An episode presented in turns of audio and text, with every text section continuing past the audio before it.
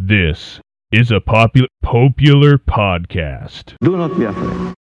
Welcome to Popeular History, a library of Catholic knowledge and insights brought to you daily. Today, we're continuing our efforts to epitomize Popeular history's principal content with our summary of episode 0.12, Rome, Part 5, Imperium. And actually, surprise, I'm doing more than that today, because I can sum up 0.12 in a sentence. After years of civil war and consolidation I summarized in that episode, Octavian, the nephew and heir of Julius Caesar, wound up as Caesar Augustus, the first emperor of the Roman Empire. There was and is a certain logic to stopping my overview of ancient Rome with the death of Augustus, considering Christ was born during his reign, and we would, and will, be covering future emperors during their reigns. But I think in order for this to be a useful reference point, it would be good to make this a ridiculously short and Christocentric history of the Roman Empire that I can refer back to as needed in the future. It will be a little longer than my standard epitome, but I refuse to split this up. Augustus's main struggle was taking power from the Senate while still showing the senators enough respect and giving them enough honor that they would give up their real power voluntarily. This process continued through the varyingly sane reigns of his immediate successors the members of his extended Julio Claudian family, culminating in Nero, that first real persecutor of Christians.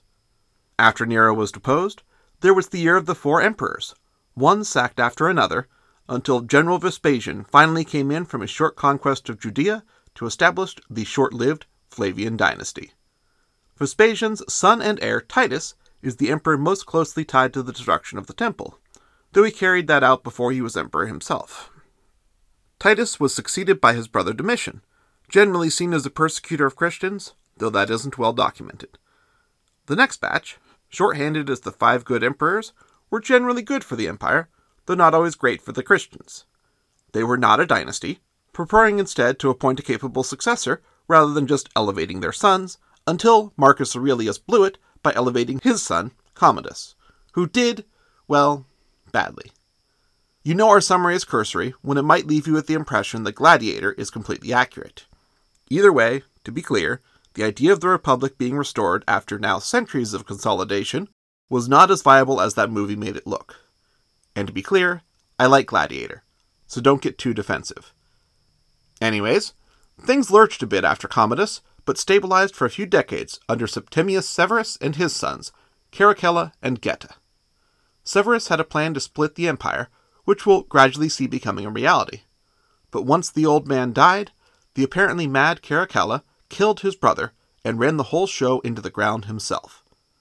A relatively enduring puppet wandered into the imperial purple after another period of lurching, but the lurching resumed after a coup, by now an established Roman tradition, cut the puppet Severus Alexander's strings.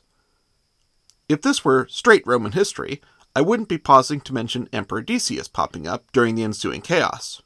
But with our Christian bent, you should know that the persecution of Christians ramped up considerably during his reign, and from this point it would be a more prominent theme.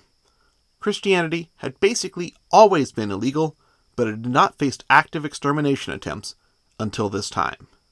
The empire broke into three during this crisis of the third century, as it's called, with France and Roman Britain splitting into a Gallic empire, a central Roman state in the middle, and what's called the Palmyrene Empire in the east. If Zenobia rings a bell, this is where she came in. But it was all brought back together under Aurelian, who earned the title of Restorer of the World, and then, according to one account, promptly died shouting.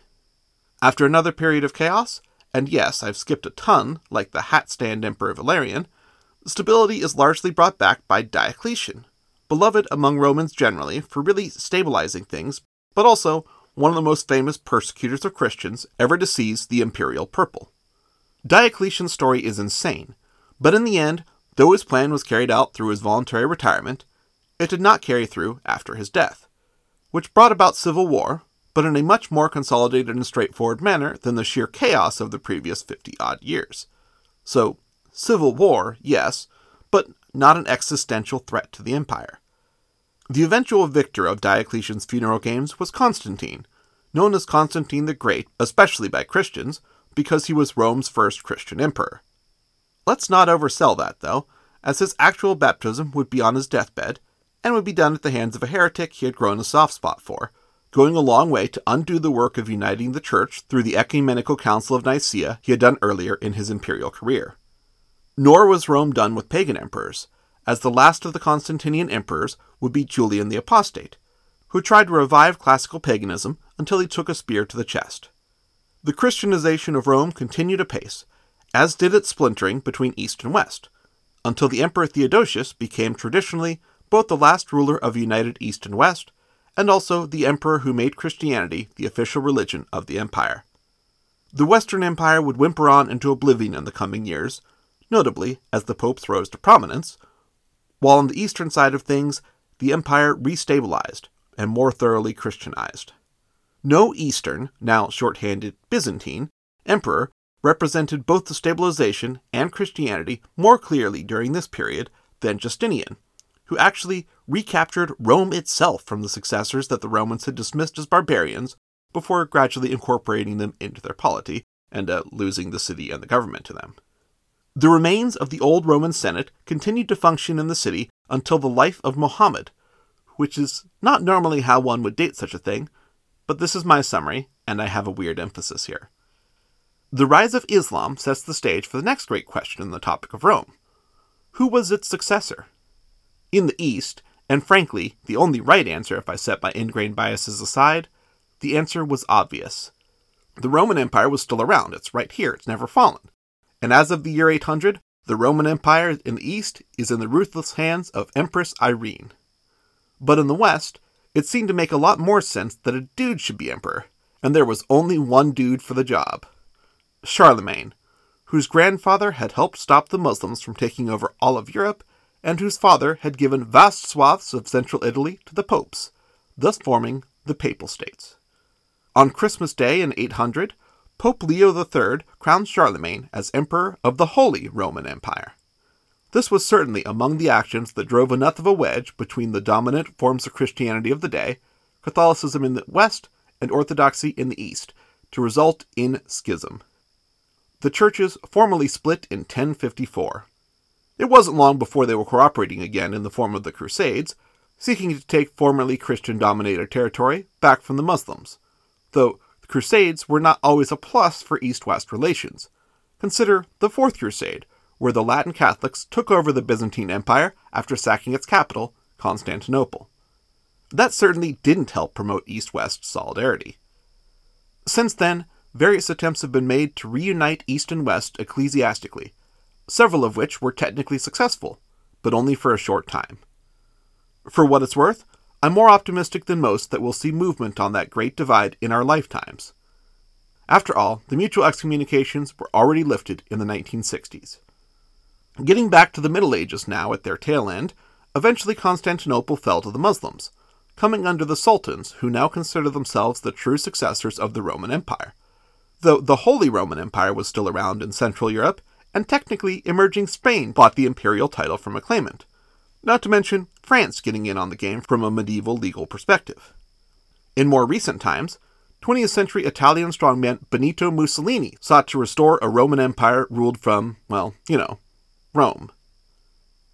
Now, obviously, to call that a whirlwind tour would be an understatement. I don't blame you if you got lost.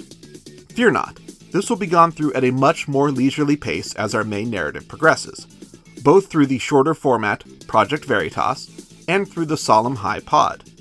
I expect this summary will be referred and linked back to, like, a lot. Hopefully, if you did get lost this time, it'll make more sense next time. And of course, feel free to email me at popeularhistory at gmail.com with any questions, comments, or suggestions. Next week, we'll be getting back into more standard territory.